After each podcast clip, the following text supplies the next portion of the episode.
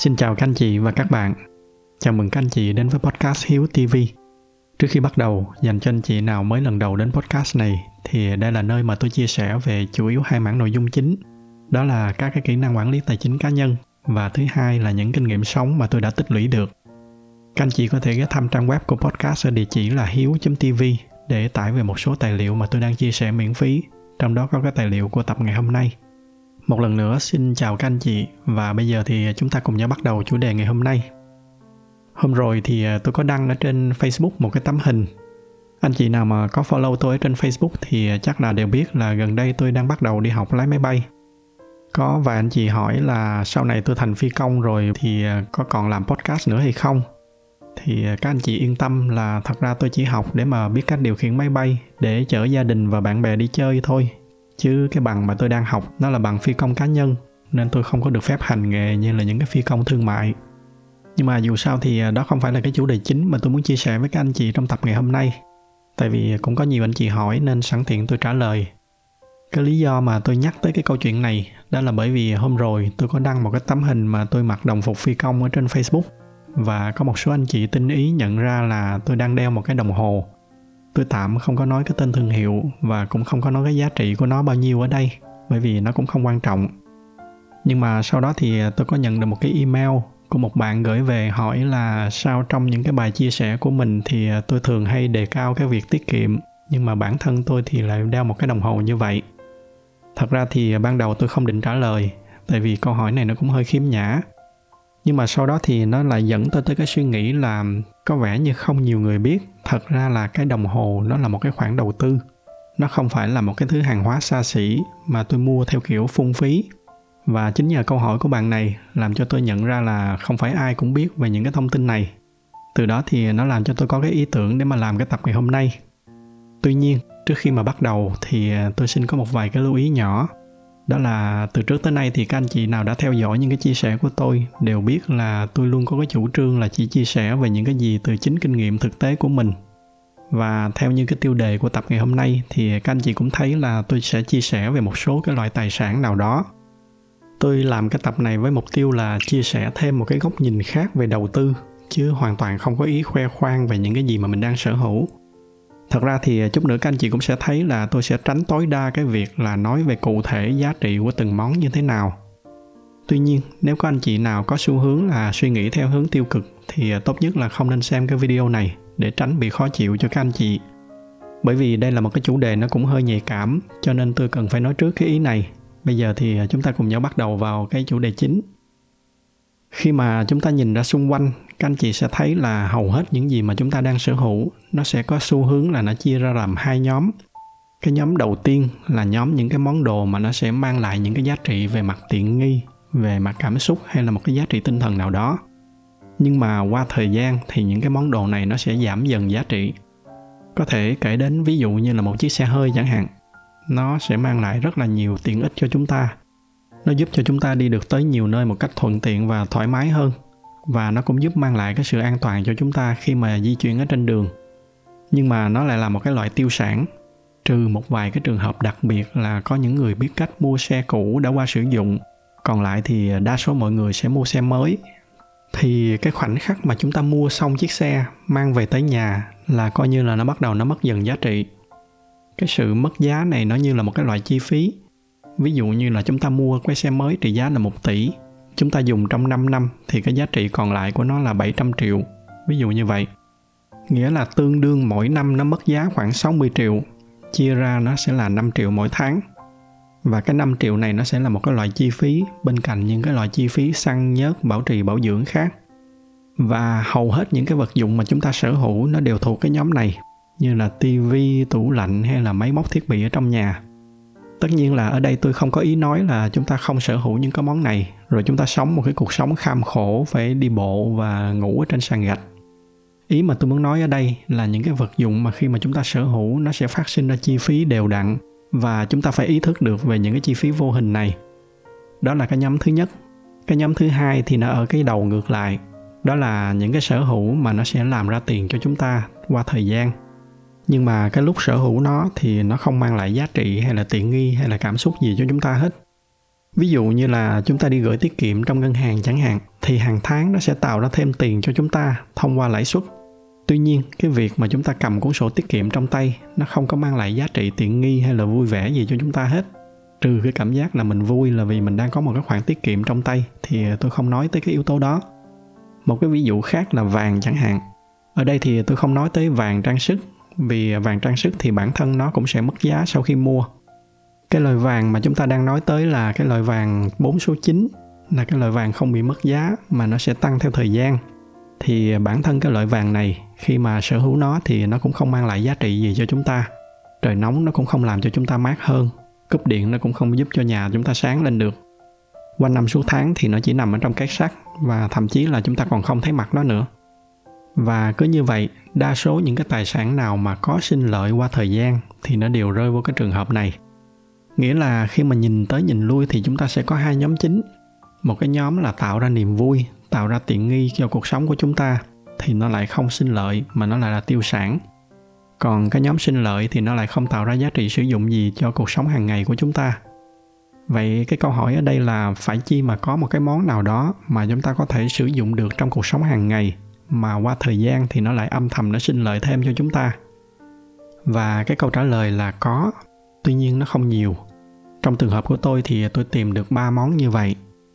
Trong tập ngày hôm nay thì tôi sẽ chia sẻ lại với các anh chị đó là những cái món gì. Và biết đâu từ những cái gợi ý này các anh chị có thể sẽ tìm ra được những cái món riêng của mình. Thì đầu tiên đó chính là cái ngôi nhà. Cái lý do mà tôi để cái ngôi nhà lên đầu là bởi vì bất kỳ ai trong chúng ta cũng cần phải có một cái chỗ để ở. Cho nên khi mà sở hữu nó thì ngay lập tức chúng ta có được cái giá trị sử dụng. Đó sẽ là cái nơi mà chúng ta tận hưởng cuộc sống, cái nơi mà chúng ta xây dựng gia đình và nuôi dạy con cái. Và ở trong dài hạn thì ai cũng biết là kiểu gì thì thị trường địa ốc cũng sẽ đi lên. Tôi cũng đã có một cái loạt bài phân tích rất là kỹ về cái việc này. Tôi sẽ để link trong phần mô tả cho anh chị nào chưa xem thì có thể xem lại. Khi mà các anh chị nghiên cứu sâu hơn một chút về đầu tư thì các anh chị sẽ bắt gặp rất là nhiều những cái phân tích về cái việc ngôi nhà chưa hẳn nó đã là một cái kênh đầu tư tốt nhất. Tuy nhiên, theo tôi thì dù có không phải là cái kênh tốt nhất đi nữa, thì ít nhất nó cũng phải là một cái kênh top thứ nhì hoặc là top thứ ba với đại đa số mọi người. Đặc biệt là với những người chưa có kiến thức chuyên môn trong cái việc đầu tư vào những cái kênh khác như là chứng khoán hay là đầu tư kinh doanh, thì cái ngôi nhà nó vẫn là một trong những cái khoản đầu tư tốt nhất. Do đó nên khi mà đặt mình vào vị trí của số đông thì tôi nghĩ là cái nhà nó lại càng phải nằm ở trên đầu tiên ở trong cái danh sách này. Đó là cái loại tài sản đầu tiên mà chúng ta có thể vừa tận hưởng mỗi ngày và qua thời gian thì nó vẫn làm ra thêm tiền cho chúng ta. Cái loại tài sản thứ hai đó chính là những cái business riêng mà chúng ta xây dựng. Khi mà nói đến business thì nó có hai loại. Một cái loại là thuần khi mà chúng ta vận hành nó thì nó sẽ tạo ra tiền cho chúng ta. Còn bản thân thì chúng ta cũng không hứng thú gì mấy với nó. Những cái loại business này nó có thể xuất phát từ cái việc là chúng ta thấy có một cái cơ hội kinh doanh nào đó tốt, rồi chúng ta đầu tư vào chúng ta làm. Càng làm thì càng thành công, chứ nó cũng không hẳn là nó xuất phát từ cái việc là chúng ta có hứng thú hay là có đam mê gì với nó hay không. Nhưng mà kể cả ở trong trường hợp này thì tôi vẫn tin là cái gì cũng vậy. Khi mà bắt tay vào làm càng nhiều, hiểu càng sâu về nó, thì ít nhiều chúng ta cũng sẽ tìm thấy niềm vui ở trong đó. Còn cái loại business thứ hai là những cái business mà nó xuất phát từ chính những cái đam mê của chúng ta. Có thể là có người đam mê chụp ảnh thì sẽ có một cái studio chụp ảnh riêng chẳng hạn. Hoặc là có người đam mê thiết kế thời trang và có một cái thương hiệu thời trang của riêng mình. Đây mới chính là những cái trường hợp mà tôi muốn nhắc tới. Các anh chị tưởng tượng là khi mà sở hữu những cái business này thì ngoài cái việc này nó tạo ra thêm tiền cho chúng ta, mỗi ngày khi mà được thức dậy chăm lo mà phát triển cho nó thì nó cũng sẽ là một cái niềm vui rất là lớn. Trường hợp của tôi thì tôi rất là đam mê xây dựng và phát triển các cái sản phẩm công nghệ. Do đó nên tôi đầu tư vào một số công ty công nghệ.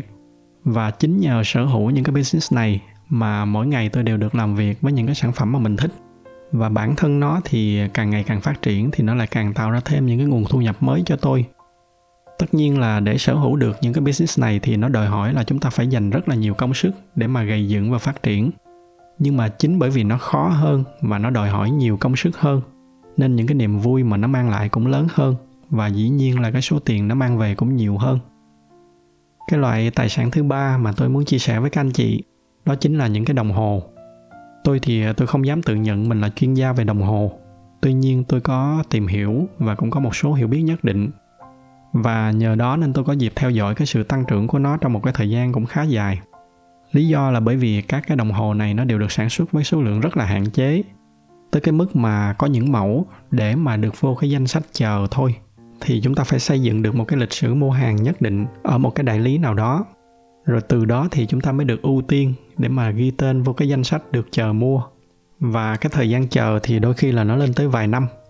Tôi hiểu là nghe tới cái đoạn này thì chắc là sẽ có nhiều anh chị sẽ nói là chi mà khổ sở dữ vậy, bỏ ra một đống tiền mà phải chầu chực dữ vậy. Nhưng mà đó là thực tế. Và chính bởi vì cái thực tế cung cầu chênh lệch quá là lớn như vậy, cho nên nó mới nảy sinh ra cái việc là cái giá ở trên thị trường mua đi bán lại nó chênh lệch rất là lớn với cái giá chính hãng. Ví dụ cái mẫu Rolex Daytona mà tôi đang để ở trên màn hình, ở Úc giá chính hãng nó chưa tới 19.000 đô, nhưng mà giá ngoài thị trường mua đi bán lại nó có thể lên tới 50.000, 60.000 đô. Và chính bởi vì vậy nên nó cũng là một cái kênh đầu tư tăng trưởng rất là nhanh. Nếu mà chúng ta có đủ chuyên môn và có mối quan hệ để mà mua được những cái mẫu đồng hồ nhất định thì cái tỷ lệ tăng trưởng của nó đôi khi là còn cao hơn cả bất động sản và những cái kênh đầu tư khác. Bên cạnh đó thì trong suốt thời gian sở hữu chúng ta sẽ được sử dụng nó như là trường hợp của mấy cái ngôi nhà. Thì đó là ba cái loại tài sản chính trong nhóm những cái danh mục tài sản mà chúng ta vừa có thể sử dụng mà vừa có thể sinh lời ở trong trường hợp của tôi. Bây giờ thì tôi sẽ chia sẻ thêm với các anh chị một vài loại tài sản khác mà bản thân tôi không sở hữu. Tuy nhiên tôi có dịp được chứng kiến từ bạn bè của mình. Đầu tiên đó là xe hơi. Nhưng mà không phải là những cái chiếc xe hơi theo dạng tiêu sản mà chúng ta nói ở đoạn đầu. Ở đây chúng ta đang nói tới những cái phiên bản xe cổ hoặc là các cái dòng xe thể thao được sản xuất với cái số lượng giới hạn.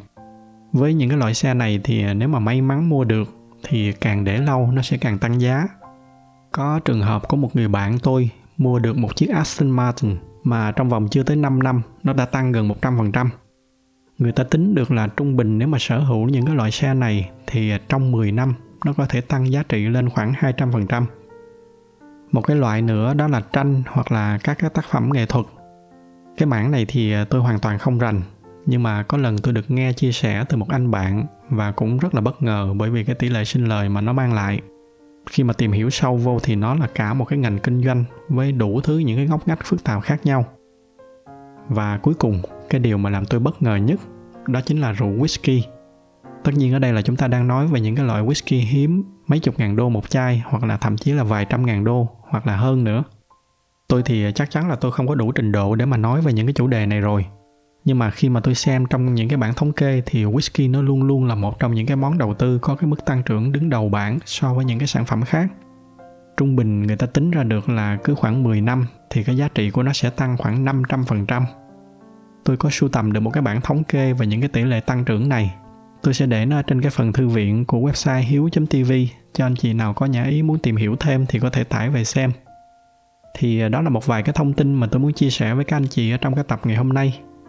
Tôi làm cái tập này với mục tiêu chính là để chia sẻ với các anh chị là ở ngoài kia vẫn có rất là nhiều những cái kênh đầu tư khác mà đôi khi chúng ta không ngờ tới.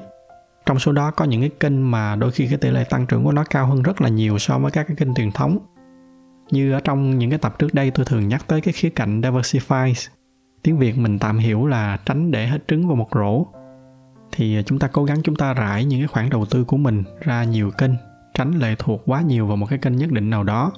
Càng rải ra nhiều thì chúng ta sẽ càng bảo vệ được tài sản của mình trước những cái biến động của thị trường tốt hơn. Thì đó là một vài cái ý mà tôi muốn chia sẻ với các anh chị trong tập ngày hôm nay. Hy vọng là những cái chia sẻ của tôi nó đã mang lại ít nhiều thông tin cho các anh chị. Nếu mà thấy những cái nội dung này là hữu ích thì nhờ các anh chị chia sẻ thêm cho bạn bè và người thân của mình.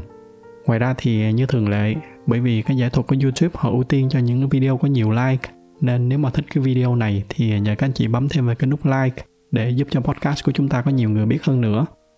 Xin cảm ơn sự theo dõi của các anh chị. Chúc các anh chị có một buổi tối cuối tuần bình yên.